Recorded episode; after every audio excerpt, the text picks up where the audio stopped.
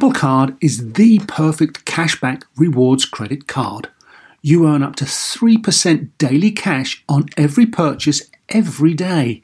That's 3% on your favorite products at Apple, 2% on all other Apple Card with Apple Pay purchases, and 1% on anything you buy with your titanium Apple Card or virtual card number. Visit apple.co slash card calculator to see how much you can earn. Apple Card, issued by Goldman Sachs Bank USA Salt Lake City branch, subject to credit approval terms apply. When it comes to your finances, go for the credit card that's always there for you. With 24 7 US based live customer service from Discover, everyone has the option to talk to a real person anytime, day or night. Yep, that means no more waiting for quote normal business hours just to get a hold of someone. Real service from real people whenever you need it. Get the customer service you deserve with Discover. Limitations apply. See terms at discover.com slash credit card. Welcome to Star Talk, your place in the universe where science and pop culture collide. Star Talk begins right now. Chuck, always good to have you as my co-host there. Thanks for being Oh, there. always good to be here, man. And we're going to talk about uh, the, the the neuroscience of learning. And neither you nor I have any such expertise. So we, we, we got to go to our go-to person in this, Dr. Heather Berlin. Heather, welcome back to Star Talk. Thanks. It's always a pleasure to be here with you. Yeah, and this is Star Talk at the Science is Cool virtual unconference. And uh, who knows how many countries are represented here. And I'm, I'm delighted. It's a reminder that it is one world and education is a thing that we all care about. And so, uh, Or at least most. most of us care about. and so, I mean, I'm. It's a little hy- hyperbolic to say we all care. Let's remember we are we are beaming out from America. but we have teachers care, and teachers are the primary audience here. So for sure, That's right. we got hundred percent of them uh, of those who care. Uh, and Heather, let me just finish your your your your bio here. So you're a neuroscientist and clinical psychologist, and assistant professor of psychiatry at the Icahn School of Medicine at Mount Sinai. Uh, Mount Sinai Hospital in New York. Yes, Is indeed. That, did I get that right? That's all it is. That's it. That's me in a nutshell. Sorry, that's all. That's all it is. That's it. That's all. All right. So, Heather, let me just start off um, by saying uh, when we learn something new, what happens in our brains to either learn it first, you know, to, to, to climb the wall or the barrier to learn it, and then to retain it? What change happens in our brain for that to I take mean, place? so learning is actually a physical change in the brain. And the best way to remember this is there's a saying we have in neuroscience cells that fire together wire together. What? I like that. Look at that. Look at the brain going the on. The brain Hip-hop is just having happy hours and just Yeah. okay. But you know, that's what it is. So once you sort of you make a connection, the more you rehearse it. That's what studying is about. The more you go over something over and over again, you're actually teaching these neurons to fire together and then they regrow. They grow new receptors so that the next time it's stimulated, it's easier to uh, make that connection. So you're actually developing new neural pathways that are firing quicker in your brain. That's what learning is. Well, but some people will remember something forever upon learning it once, and others have to be, keep being reminded of it. So, what's the difference there? Is it it's a One brain of chemical? Really? stupid. I believe the difference is one of them is stupid. Chuck. See, Neil, there's there's smart people and then there's not so smart people. Okay, Chuck, you were reminding us why we have an actual neuroscientist on the show to give us to tell us what what actually what's really going on. Okay. Well, I mean, okay, they're the very, very rare people that have, you know, what what they say is like a, a, you know, they can see something immediately, remember it. But for the average person, that can happen usually when it's tied to something either personally significant to them, um, or when they learn it, it's involved with um, a lot of emotions are being stimulated at that time. Because emotions tag memories. And if you think about it, what is learning? Learning is really forming a memory, right? Learning is is intimately linked to memory. And so emotions tag memories as important. So we call those flashbulb memories. So we'll remember, you know. Wait, wait, uh, we Heather, no one knows what a flash bulb is. No one under 30. So please tell us what a flash okay. bulb is. oh, oh, there are these old fashioned Thank you. Thank you. Good evening, Mr. and Mrs. America and all the ships at sea. you ever, and you see them in these, you know, period pieces um, where they would flash a light bulb really quickly and the light bulb actually would then go out because it was so bright. And that's timed with the, photograph they're taking. So the, the, the, the instant the flash occurs, the exposure in the camera opens up so that the scene is lit up for the film because the film was not sensitive enough to light mm. to just use ambient light and you needed the flash. Okay, so there we go. There you go. So, but it's this idea of taking a very momentary imprint and that it just kind of stays permanently. And usually, when there's an emotion involved that tells the brain, hey, this is something pretty important, you should remember it. Um, so, when you're that's experiential, but when you're learning, if things are tied to emotion, if they're personally significant, they sort of get ingrained into your neural network in a different kind of way. And that's why they say to learn things better, you should tag them to things that you already know. So, wait a minute. So, on, on Star Talk, um, we have Chuck, who is occasionally funny. Yes. kind of like an eclipse. Just I'm, I'm, I'm, funny like an eclipse. Uh, rarely, no, no, Chuck. We have Chuck because our intuitions tell us that if you laugh while you're learning, that's an important associated emotion. The the joy that gets attached to this bit of knowledge that you just acquired. And we tell ourselves, but you can affirm this or deny it, that that enhances people's not only appreciation for what they've learned, but the longevity of, of uh, its duration in your head thereafter. Exactly. Well, the thing about humor is that it activates um, the reward system in the brain and releases this neurochemical dopamine. And dopamine actually enhances both your motivation and long term memory. So as long as you can activate, it has to be the right kind of humor, though. Studies show that if it's inappropriate humor or maybe just not that funny, it doesn't work as well for learning. Oh, but why, why, right why you got why you got to do me like that, I, I, was feeling I was feeling so good. I'm like Chuck Nice is part of the dopaminergic system. What is going on? Oh, this is great. And then you're like got to qualify it like, oh, but it's got to be the right kind. the right kind of humor. Not just any old Chuck style humor. You can't just.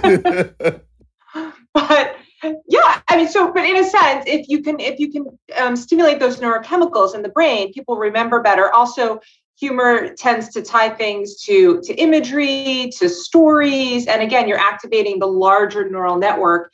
And instead of just learning rote facts you have a context in which you can embed that information and then you'll remember is this similar to when people say the smell immediately brought back an entire uh, graphic memory of some trip they took the smell being a sort of a sensory uh, feeder to your capacity to remember? Absolutely. I mean, smells are, it's one of our primary senses because it's the only sense actually that goes straight to the cortex. The other senses go through something called the thalamus, which is like a relay station in the brain, and then it sends it to the cortex. I didn't know that.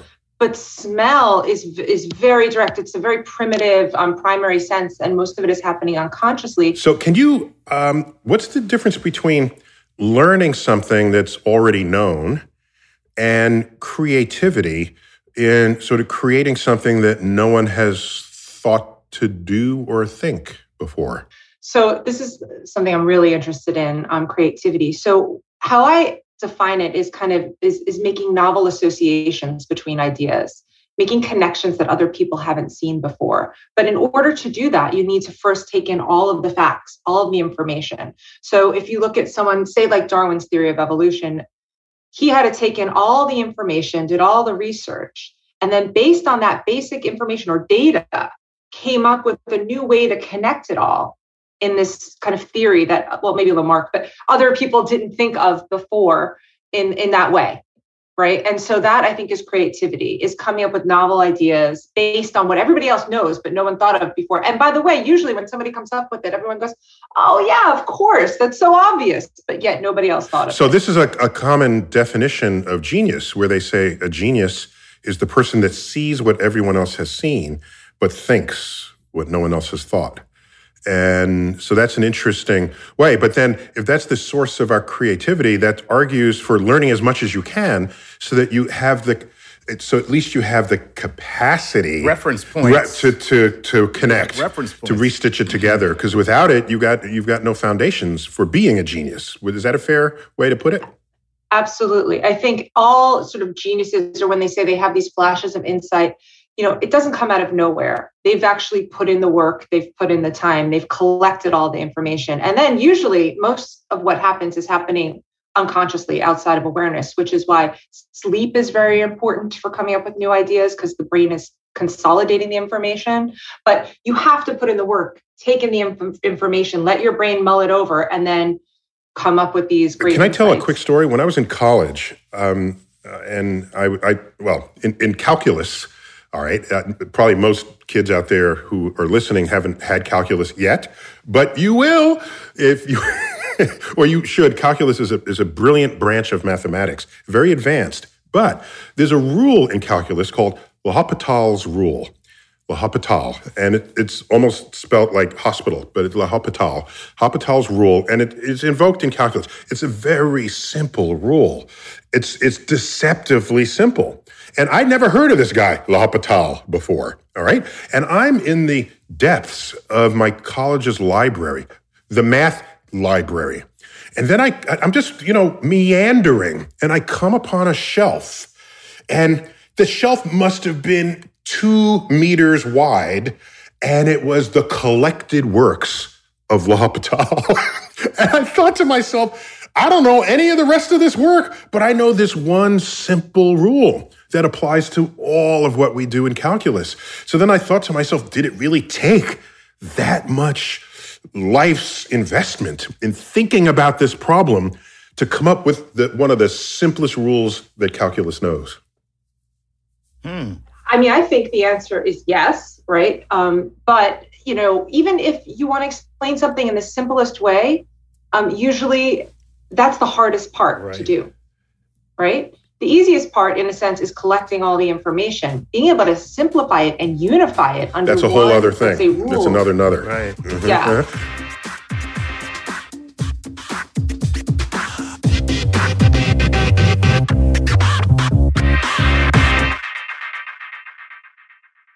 Sleep, grocery shopping, themselves. Just a few things working moms seldom have time for. And during tax season, you can add taxes to their list. So for all you working moms, make the easy switch to H&R Block and have an expert make easy work of your taxes. H&R Block guarantees your taxes are 100% accurate and your max refund or your money back. Plus with their no surprise guarantee, you'll always know the price of your tax prep before you begin. You can even have an H&R Block Tax Pro do your taxes in a block office or online from the comfort of your own home. Can your current tax guy promise all that? When you're buried under life's to-dos, let the experts at H&R Block stay on top of your taxes with a return that's right on the money and your biggest refund possible because tax season after tax season it's better with Block. Make an appointment at hrblock.com. All tax situations are different. Not everyone gets a refund. Limitations apply. Descriptions of benefits and details at hrblock.com slash guarantees. You know what shouldn't feel like rocket science? Planning a vacation your whole crew will love.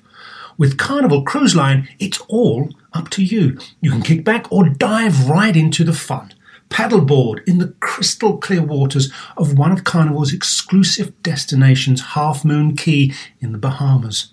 Take an ATV ride through the jungle or just relax on white sandy Caribbean beaches. The fun continues on ship. From a ride on Bolt roller coaster to a moment of pure bliss at the Cloud9 Spa. Kick off the evening with a craft cocktail at any of Carnival's dazzling bars and lounges, and take your pick of restaurants from surf and turf to family style Italian. Then settle in for an evening of live entertainment. Whatever your vibe is, you'll come home with plenty of stories to tell. So pack those bags, be sure to leave room for a few unforgettable memories because no one does fun like Carnival. Book your dream vacation at carnival.com. Ships registry, the Bahamas, and Panama. Whether you're a family vacation traveler, business tripper, or long weekend adventurer, Choice Hotels has a stay for any you. And that's good because there are a lot of me's. Choice Hotels has over 7,400 locations and 22 brands, including Comfort Hotels, Radisson Hotels, and Cambria Hotels. Get the best value for your money when you book with Choice Hotels. Cambria Hotels feature locally inspired hotel bars with specialty cocktails and downtown locations in the center of it all. Hey, that's me. Radisson Hotels have flexible workspaces to get the most of your business travel and on site restaurants. That's me too. And at Comfort Hotels, you'll enjoy free hot breakfast with fresh waffles, great pools for the entire family, and spacious rooms. Hey, that's me too. I guess I'm just going to have to stay at all of them. Choice Hotels has a stay for any you. Book direct at choicehotels.com, where travel comes true.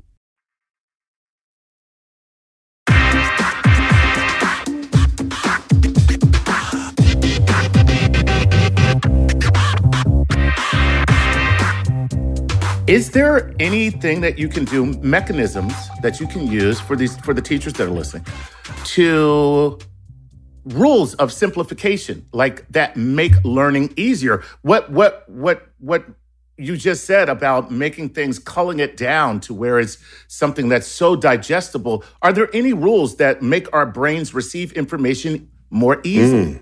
I would say yes, but maybe in a slightly different way. I think so. I was talking about dopamine and how dopamine is motivating, right? And one thing that we know is that curiosity activates these reward networks. And if you could motivate kids to just get them curious about Ah. the topic or the information, that will drive them. Like, why did Neil go and start looking through the books in the library? Like, he was motivated by something. Maybe he was curious. And that's what drives, you want the um, motivation to be coming internally to learn. Not, oh, you need to learn this. so Yeah, you with can, with you with know, yeah, or, or else, or, or yeah. else, right? Right. But but so so you that want ta- them to tr- that drive to come internally. that that Yeah. dovetails beautifully with I think an, an important question here, especially for this conference. Um, what do we know about all that's been said about different types of learners? Right, there are people who need to experience it to learn it, or to read it, or to uh, what what is known about this? Because there's so much written, and but, but what does a neuroscientist say? Well, you know, this is a, an, actually a myth that's been perpetrated for many years, and, and it's very hard to break. So, although there are different um, types of, you know, this idea of different intelligences. Some people are more, you know, visual and or auditory, or they have more kinesthetic abilities. Kinesthetic would be that does that. uh, movement Oh, or physical body yeah. engagement. Ki- hence my yeah. Kinesthetic, okay. my ex- kinesthetic. Um, yes, there are individual differences in terms of those abilities. However, when you do a meta analysis, which is basically looking across a whole group of many studies and seeing what the kind of final um, results are, teaching styles did not make a difference and did not, in terms of trying to tailor a teaching style to a specific ability, didn't change how the students learned. So the idea that tailoring a teaching method toward a student's particular abilities isn't necessarily going to make them learn the information better, uh, which is interesting. However, there are certain individual differences that do matter. Some people are better learning independently. They want to be kind of left alone. Just give me the you know the books and I'll do it on my own. Others need a more structured um, uh, approach and they need more scaffolding or help along the way. So those different learning styles, yes, but not the ones that in that kind of traditional sense of like, oh, he's a visual learner, she's an auditory. But wait, learner. but I, but Um, wait, but wait. I, when I think of science museums, uh, some of them are very focused on sort of kinetic exhibits, where there are levers and buttons, and and you, you sort of set the class loose into the exhibit floor and there they go. And, you know, if that's a different experience than setting them loose in a room of books. Okay. I, am thinking if I'm going to learn something, I'm going to go to the museum floor first, and that might excite me. And maybe later I'll open a book. But uh, to, to, so I'm. I, it doesn't ring true what you're saying. It sounds to me like they are the connective tissue of the learning process. Like what Neil is talking about is what leads to the curiosity that you were talking about that creates this internal drive to learn. So you start off pulling levers and pushing buttons, but what that does is it incites you internally so that when you're in the room of books, you now want okay, to know I'm, I'm with that. I'll more. go with that. Heather, what do you think of that? Yeah. So what I was going to say is different than the idea of different learning styles. I think across the board, having ex- experiential learning is always best. If you can do something mm-hmm. hands-on and get somebody involved in a real world scenario, situation, tie the information. You know that often kids say, "Oh, what does this have to do with the real world? You know, why do I have to learn this calculus nonsense?" Right? But if you have a real world problem, whether it's hands on or trying to figure something out that you're dealing with in your everyday life, that opens up, like Chuck said, the doors of curiosity. Wait, but but then to Chuck's point, we're, what we're really saying, and I remember I work in a museum, so I, I think about this a lot, and I've and I, and I don't always embrace the concept in every exhibit, or at least the intent. So, I, not to get into the weeds here, but there are many exhibits where you know they're official educators and they're there and they're analyzing it. And they say well what is the principle of this exhibit and what's what idea do you want to convey? And and then they test the person before and after the exhibit to see what they've learned. And i'm saying people they're spending four minutes in front of this exhibit whereas they spend hours and hours days and days weeks and weeks months and months in your classroom so, what, what burden are you putting upon the exhibit design for it to do your teaching? Maybe instead, because if you fail at that, then the exhibit's got nothing going for it. But if instead, get it to Chuck's point, if the exhibit just simply excited you, and even if you got no learned, testable knowledge from it, if you say, oh my gosh, these colors are amazing, now let me go learn more. Yes. I think that that is going to entail a restructuring of the entire education system.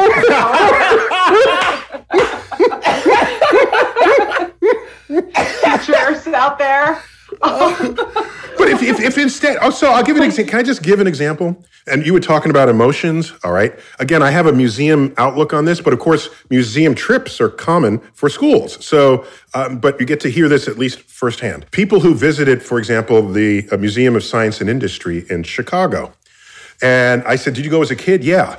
And I'll say, What was your favorite exhibit there? Okay. And I'll write down in advance what I already know will have been their favorite exhibit. The exit. yes, no. but wait, I, I want to keep you in suspense just briefly. There's another museum okay. In Philadelphia, here in the United States, the Franklin Institute, named for Benjamin Franklin, a famous scientist who, on the side, was one of the founding fathers of the United States. I, I, say, what was your favorite exhibit there as a kid? I will write it down. And I get the right answer 100% of the time. Okay? People go to the, the Exploratorium in San Francisco and I'll say, What was your favorite exhibit? I'll write it down. Every time I've done this experiment, I get the right answer because, all right, you know what they were? So, Museum of Science and Industry, it was the coal mine exhibit where you go into a shaft and right, it's that at the at the at the Franklin Institute it's the living heart again the I don't know if these heart. exhibits are still there the living hey, Chuck you're from Philadelphia and the heart is the bomb. Okay, you walk in and it's like you are inside you're in, of a living and heart. And they got the speakers and you feel the pumping. Okay, and it, yeah. it's exploratorium, a whole room of exhibits. But I know which one people remembered. It's the one where they create a tornado that's the size of the yep. room. Okay, and in each one of those cases, you're not coming away saying, I now know the the thermodynamics and the and the fluid mechanics of a tornado. No, but you want to know about tornadoes, all right? And the same with the coal mine, and the same with the heart. So these are things that are that are bigger than you are.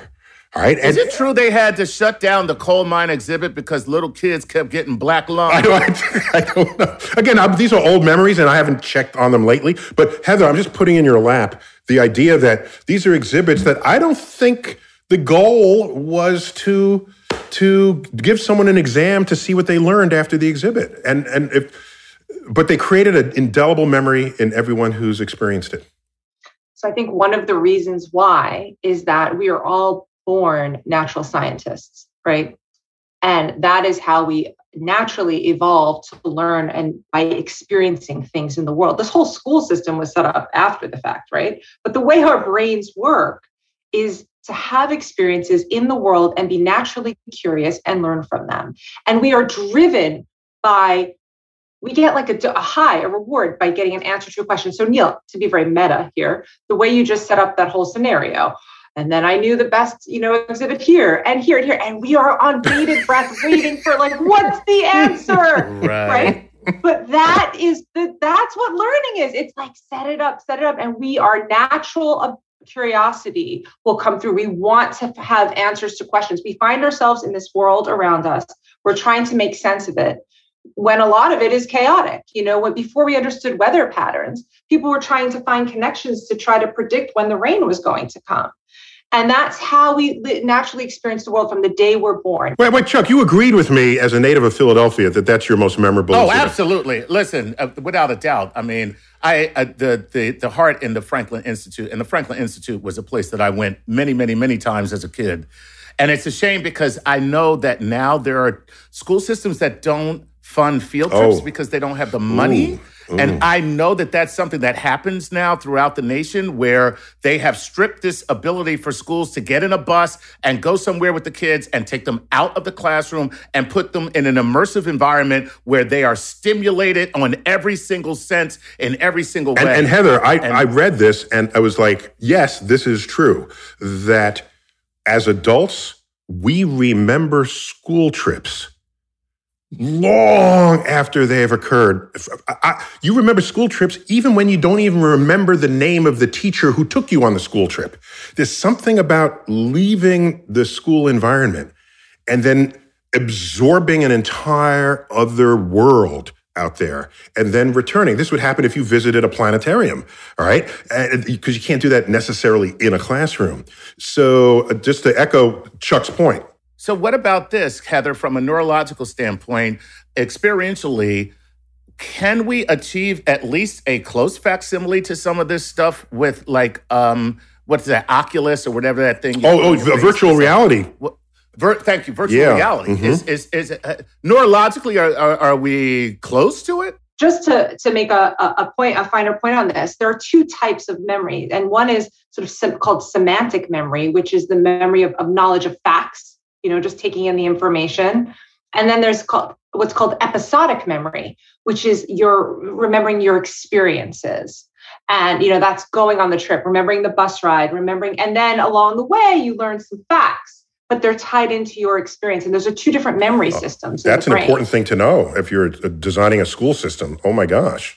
Well, well, to this point of, of virtual reality, uh, just before we go to Q and A, but we've just we are still kind of in a pandemic year where almost all learning had to now take place through a video screen or through through a computer screen.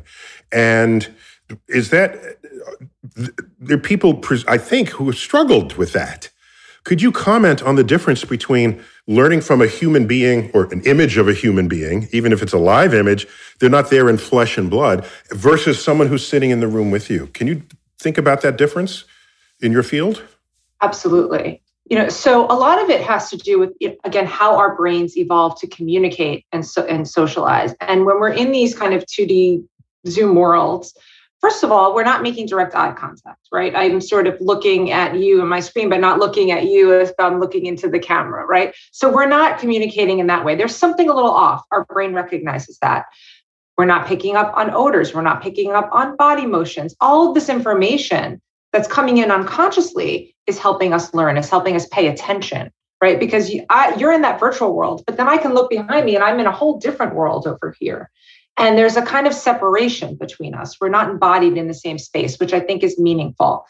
But that being said, I think there are ways in which there are some advantages with the virtual learning. You know, you can create um, kind of video gamification. You know, you can socialize learning in those ways. If you use it in creative ways, it could be beneficial or at least supplement. In That's a very important point, Heather. What you're saying, not to put words in your mouth, but actually I am. Aren't you? You're saying that the moment we all got pushed to Zoom classes, if you did that trying to do exactly what you previously did in real life, it's bound to fail in some fundamental ways. But if instead you say, here's a different way of interacting with my students, how can I best exploit that, those tools, rather than try to mimic something that isn't this at all? Is that a fair way to say that?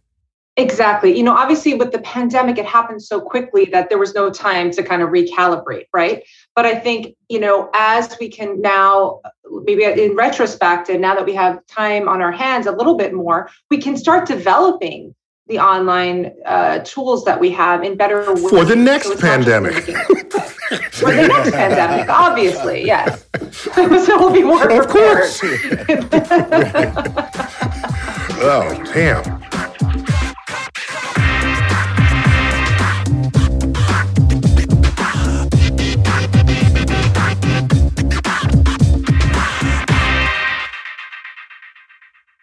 eBay Motors is here for the ride. You saw the potential. And through some elbow grease, fresh installs, and a whole lot of love, you transformed 100,000 miles and a body full of rust into a drive entirely its own. With over 122 million parts for your number one ride or die, you can make sure your ride stays running smoothly. Brake kits, LED headlights, exhaust kits, turbochargers, bumpers, whatever your baby needs, eBay Motors has it. And with eBay Guaranteed Fit, it's guaranteed to fit your ride the first time, every time, or your money back. Plus, at these prices, you're burning rubber, not cash. Keep your ride or die alive at ebaymotors.com. Eligible items only, exclusions apply. You can make money the hard way becoming a bullfighter, or save money the easy way with Xfinity Mobile. It sure beats making money as a human cannonball. Now through March 21st, learn how existing Xfinity customers can get a free line of unlimited intro for a year when they buy one unlimited line. That's hundreds of dollars in savings on your wireless bill. Visit XfinityMobile.com today. Restrictions apply. Xfinity Mobile requires Xfinity Internet. Reduced speeds after 20 gigabytes of usage per line. Data thresholds may vary. This episode is brought to you by Progressive, where drivers who save by switching save nearly $750 on average. Plus, auto customers qualify for an average of seven discounts. Quote now at progressive.com to see if you could save. Progressive Casualty Insurance Company and affiliates, national average 12 month savings of $744 by new customers surveyed who saved with Progressive between June 2022 and May 2023. Potential savings will vary, discounts not available in all states and situations. Hey, we'd like to acknowledge the following Patreon patrons Steve Vera, Mike Ness, and Stephen Greenway. Thanks, guys. Great to give you a shout out. And for anybody else who would like their very own Patreon shout out, please go to patreon.com slash startalkradio and support us.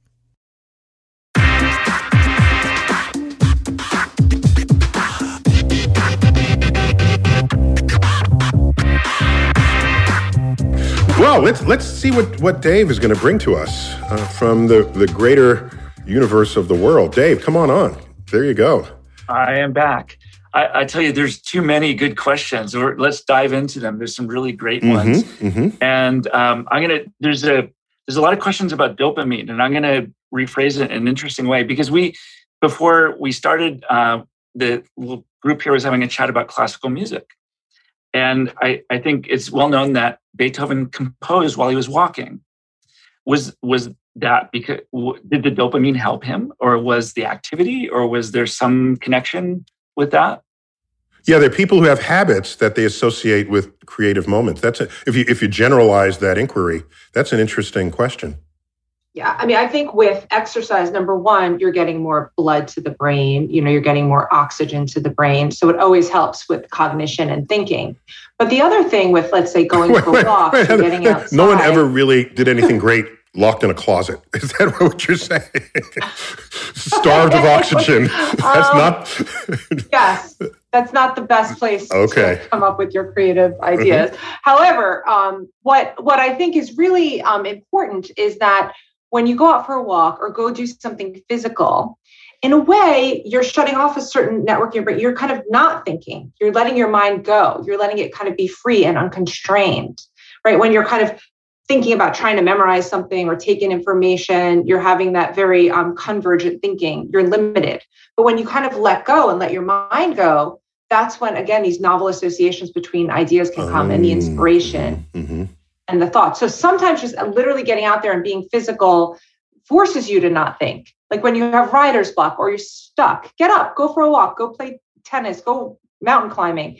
And you might, it might unblock you in that way. And so I think a lot of these great philosophers and musicians and creative people would go for, Nietzsche would go for walks all the time and he would come up with his ideas as well. So I think there is something to that. Excellent. Dave, what else you got? Yeah, there's a really good related question. This is from uh, Wilder Pertle, and he's asking but from where? Uh, where are these? I, these are. I want to hear the world where, here. Where he's from? I don't know where he's from. Oh, okay. Wilder, where are you from? um, let's see if we can find the chat. But um, so there is this model. Model. He calls it AVK. I've seen VARK, where it's visual, auditory, uh, reading, writing, and kinesthetic. But he's saying that well, does maybe the different styles just mix it up and make the learning more interesting, and that's what we're we're seeing. Mm. Mm. So it cuts the monotony of whatever else you'd be doing. Yeah. So today we'll do visual, then later we're going to do auditory, and then yeah. later we're going to do like hands on. What do you think of that, Heather?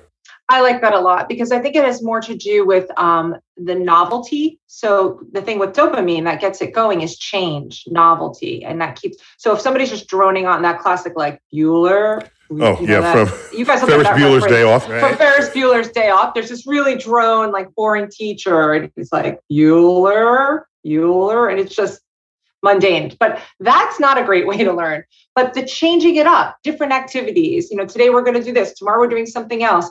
Keeps it fresh. Keeps it exciting. And by the way, that actor was a former, actual former speechwriter for Richard Nixon. By the way. yeah. Well, ben, his, his, name is Ben, ben Stein. Stein. Ben Stein. He's actually an entertaining comedian.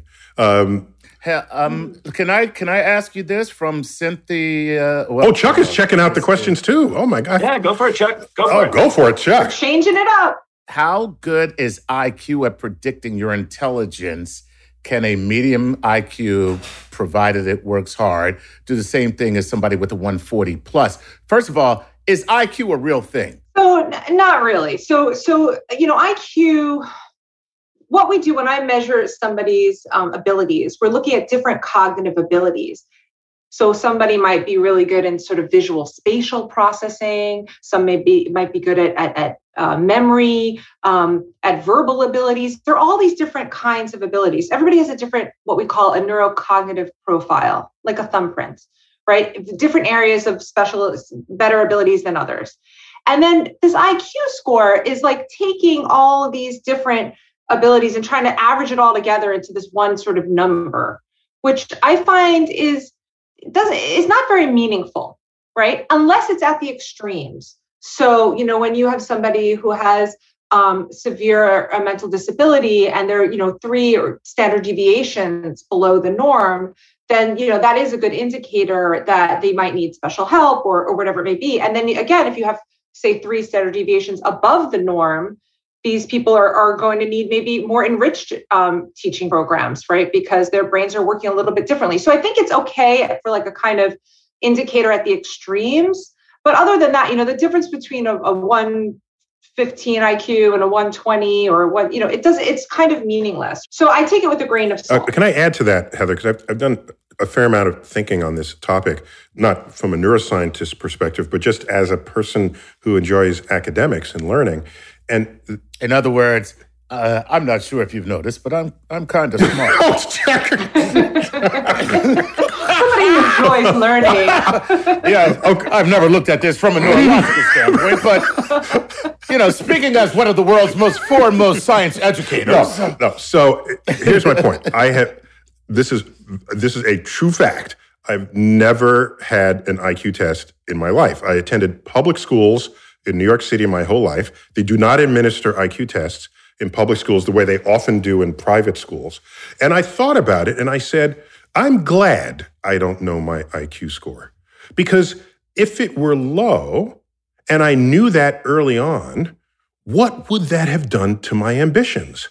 What would what would I have said? Oh, you know, I really like the universe. No, but my IQ says I'll never do it, so I'll take up something else. And then I thought, suppose it's really high, and then I said, yeah, I couldn't do anything. And then like how well, how would that what would that do to my relationship to other people and my attitudes towards them and my that would, I, it would turn me into a you know into an obnoxious and and I, so I just worried what force it would have on who and what I would become. So I said I don't care. I don't care. I will be where my ambitions take me. And I can tell you this that IQ does not code for ambition. And for me, ambition is what drives this world. And I can also tell you this only smart people say they don't care what their IQ is. no. I'm just saying. I, I just didn't want any person, place, thing, or number to get between me and what I wanted to become in life. That's all I'm saying. And you know that people who have whatever challenges they do, they can have ambitions that can get them much farther than anyone would have said they would, would have gone. And let me tell this, just while we're here, I, I might have said this. I'm, have we done this five times already, Dave, or something? Let me just, I'm going to, if I said it before, I'm saying it again. All right. In my K through 12, kindergarten through high school, in all the teachers I've ever had, none of them would have pointed to me in their class and say, hey, he, he'll go far. Watch for him. He's gonna, none of them, none of them. Meanwhile, I've known since I was nine years old that I wanted to be an astrophysicist, but none of them had these cues. None of them saw my ambitions. They didn't know I was head of a, an astronomy club that I just created, or that I bought a telescope by walking other people's dogs and using that to then create a whole world that wasn't showing up in the teacher's classroom. And that's who I was, and I knew I was that. So I'm not going to let the the teacher or the and and, and you got me started here. Sorry, I'm just okay. And and and and and, and I was going to tweet this, but I said no, it'd be too controversial. I won't. But I will tell you here and now. Okay, for every student who does not get an A on an exam, there's a teacher telling them what they should not be when they grow up. And I and I object. Woo! I object to that mode of interaction between a system that's trying to educate you and a person who's trying to figure out what they want to be when they grow up. Okay, but isn't there a balance there, Neil? Let's be for real, because on the one hand, you don't want to discourage anyone from being there or realizing their true potential in life. But on the other hand, there are people who create unrealistic uh, desires and expectations for children by not telling them uh, certain things, like the the mom who's just like, "Look at you, baby, you can sing. Don't you listen to them people? You can sing, baby. You can sing. You can sing." And the kid is toned deaf, wouldn't know a note if a note came up and punched it in the throat, and it's ah, ah. And, oh, don't you worry, baby, you can sing. So where is that balance? Heather, say something. Chuck, Chuck, did your parents tell you you're funny? no, I'm going to tell you the truth, Dave. You know what my parents told me more than anything? What? Shut up. okay. And look at me now.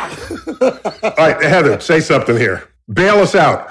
Uh, yeah, it's the nature nurture kind of debate. And and I do think that there are certain, let's say, genetic predispositions that people are born with. They, there are studies that show that. For example, musical ability is one of them. Um, some people are just born like with perfect pitch, and you know, or athletic abilities. And so, like, I'm never going to be the best, you know, basketball player because I'm not a certain height, let's say, perhaps. But given that, within our sort of I think the genetics is what creates our boundaries, perhaps the limitations of, of, of how high we can go or, or low. But the motivation that you were talking about, Neil, is what pushes us to our greatest um, to the, the height of where we can go within our genetic boundaries. And so somebody might be born with a predisposition for a huge a high iq but they never do anything with it. They're not motivated. Then somebody else who might have a lower iq on paper is so motivated they're at the top of their scale they're doing way better than that well that's my whole point. That's the, that's all i'm trying to say here. Yeah. Okay? That Right. Of okay. course. But but like to Chuck's point with the singing ability, you know, that person maybe practice, practice, practice, and they'll get as good as they can get, but they just don't have the vocal cords to get any further. But I think the people who reach the highest heights are those who have a genetic ability plus the motivation to get to those Yeah, but I would heights, say for know, practically every field. truly successful person in life, in business and finance and politics and go to every single one of them and to a person they will be stories in their life about people telling them that they that they won't succeed or that they should not pursue. They all have these failure stories. And so I just don't want to presume that it's a given that someone says, "Oh, you'll never be good at that." I'm going to use that as an excuse to be even better than you ever thought of. And that happened to my father. That, I, didn't I tell the story that happened to my father? He was in high school and then in gym class, and and my father was a, a, a muscular, right? And the teacher said to him, "Look at Cyril Tyson. He has the body that will never be good at track." Because they were about to enter the track and field unit of the gym class. And my father said to himself, No one is going to tell me what I can't be in life. He used that as motivation to take up track.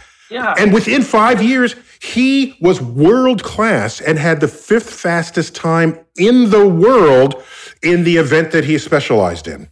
So it's examples like that. The fact that that even exists at all as an example tells me I don't give a rat's ass about what you think my genetic limits are because my ambitions, as far as I'm concerned, transcend it all. Well, it sounds to me like you're making a case for negative motivation as far as I'm concerned. as far as I'm concerned, if you're a teacher, you should tell a kid they can't do anything because then they will go on and achieve the highest heights of everything.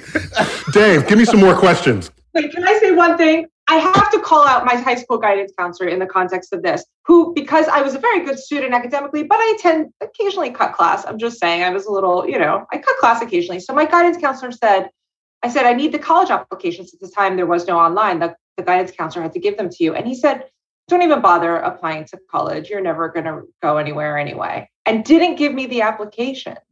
And I had to drive to the school myself, go to their offices, get the applications physically, fill them out myself, no help from the guidance counselor. So I just want to call out my high school guidance counselor for giving me the motivation to excel. Heather, is there something going on in your mind when you get that negative feedback that that triggers dopamine or you know some reaction that makes uh, some people a lot of people are like yeah, like yeah. Why do some people use the negative force as a positive driver, and others absorb yeah. it and then it, it squashes yeah. their ambitions?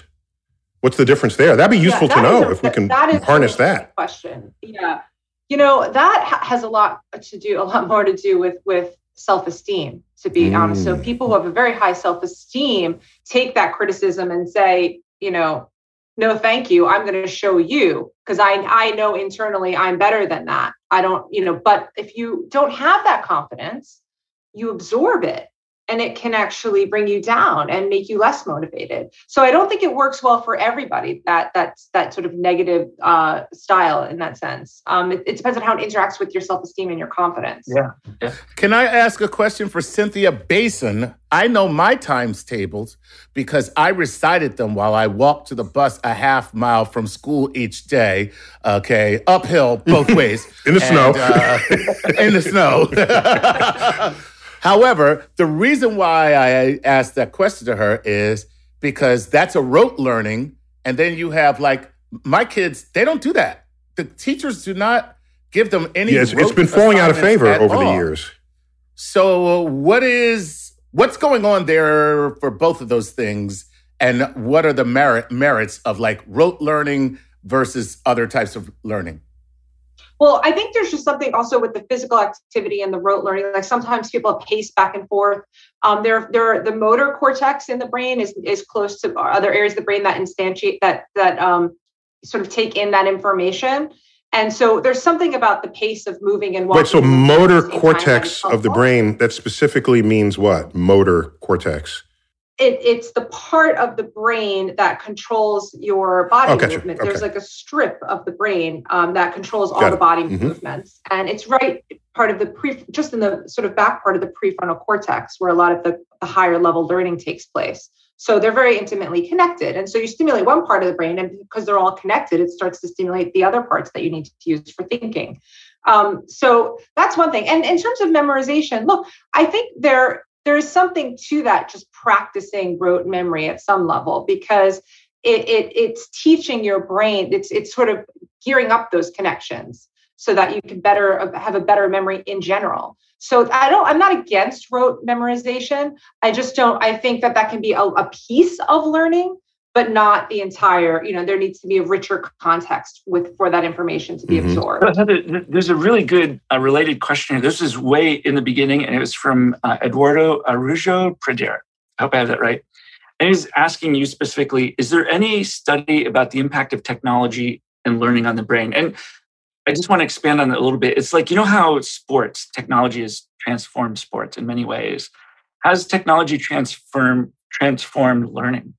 Absolutely. I mean, now, you know, in the classrooms, I mean, well, depending on the school, obviously, and what they have access to, but you know, they, are giving kids like iPads now to learn on, and they're they're using, you know, they're trying to incorporate these techniques in the. Wait, wait, Heather. Want, let me make this and more think, controversial. Yeah. There are entire educational okay. philosophies that reject the infusion of technology into the classroom on the grounds that somehow it will disrupt what would be an authentic learning environment.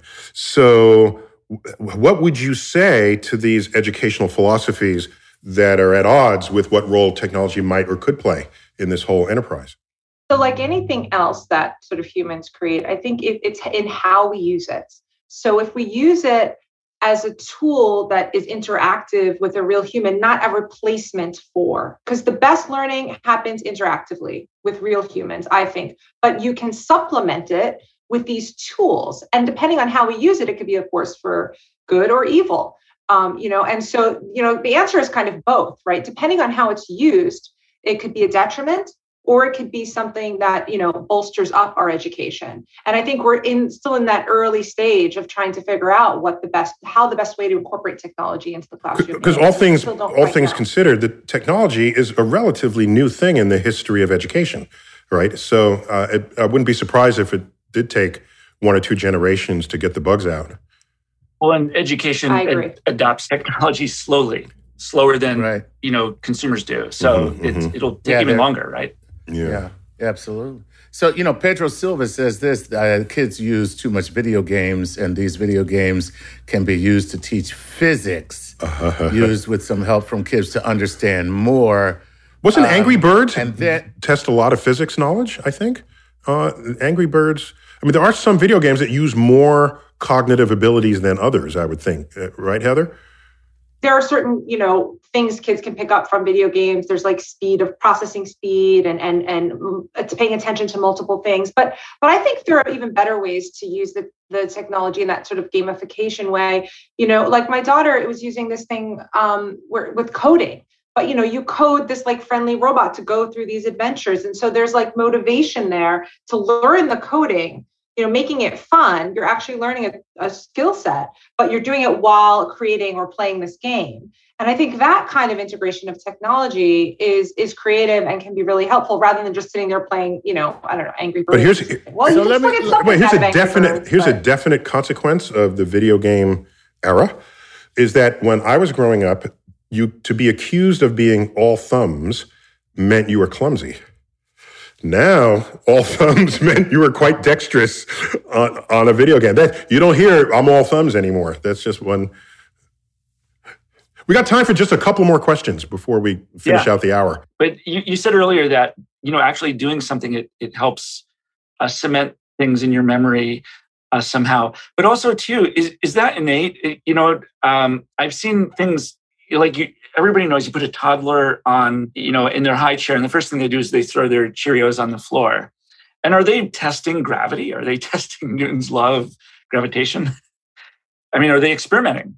And do we know that? Could we know that, right? Yes. And, you know, I'm going to recommend a book called The Scientist in the Crib by a developmental psychologist, Alison Gopnik, who, which covers all this research, um, just, just that, saying these things that toddlers are doing are, are experimenting and learning physics. Yes, they are learning about gravity. They're all of, all of it. And so, like, you know, I was saying before, if you can scale that up to the adult brain now, and create a new interactive obviously we've picked up on a lot of the um, physics through our experience over time and now we need to create big you know large exhibitions or whatever it may be that make us continue to be curious about the world around us is that what you mean and explore what do you mean when you say scale up you mean just more scale up in uh, terms of more of size and impact. Well, not necessarily size but creativity. So maybe for an adult it is um the, the, the experience is how do we figure out with all these pieces how to build this robot you know and you have to start to figure it out. Whereas as a kid you're using legos to understand how yeah dave i think together. when she meant when she said scale up she she meant at some point take the teenager out of the high chair. Okay yeah right. put them in another kind of environment and heather i just want to push back mildly on you if your if your toddler pushes the cheerios to the floor and does not watch it fall they're not doing a science experiment. they're just they're just saying "f you," just making a mess. That's, that's okay. what they're When they throw it in your face, that's not, that's not physics. That's another whole other thing. by the, by the way, the, the best the best joke I ever heard about uh, baby cognition was where we were on a plane and a baby would not stop crying it just kept crying so violently. And uh, a guy said, God, that baby must be really annoying to that mother. And then I said, No. What if that baby is crying because he knows we're on the wrong approach vector? and he does not have language to tell us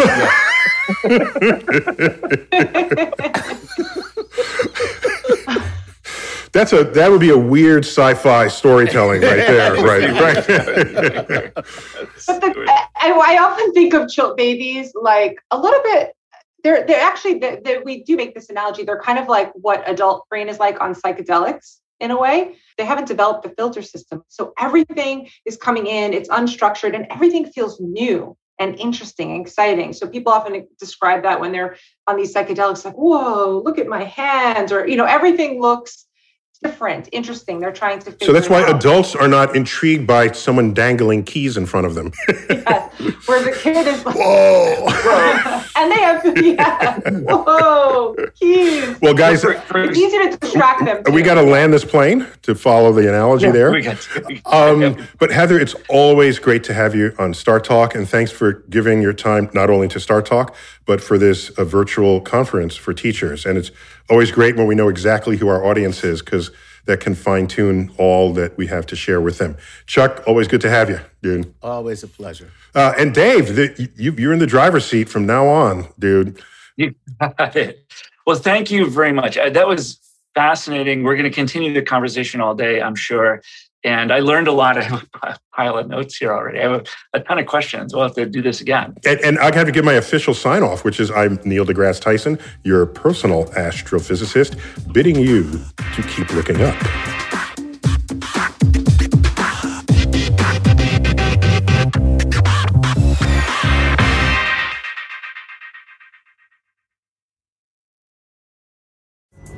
Pulling up to Mickey D's just for drinks? Oh, yeah, that's me. Nothing extra, just perfection and a straw. Coming in hot for the coldest cups on the block. Because there are drinks, then there are drinks from McDonald's. Mix things up with any size lemonade or sweet tea for $1.49. Perfect with our classic fries. Price and participation may vary, cannot be combined with any other offer. Ba da ba ba ba. Sometimes it takes a different approach to help you unlock your true potential. With Capella University's game changing FlexPath learning format, you gain relevant skills you can apply to your career right away. Earn your degree from an accredited university and be confident in the quality of your education. Imagine your future differently at capella.edu. Capella University is accredited by the Higher Learning Commission. Learn more at capella.edu slash accreditation.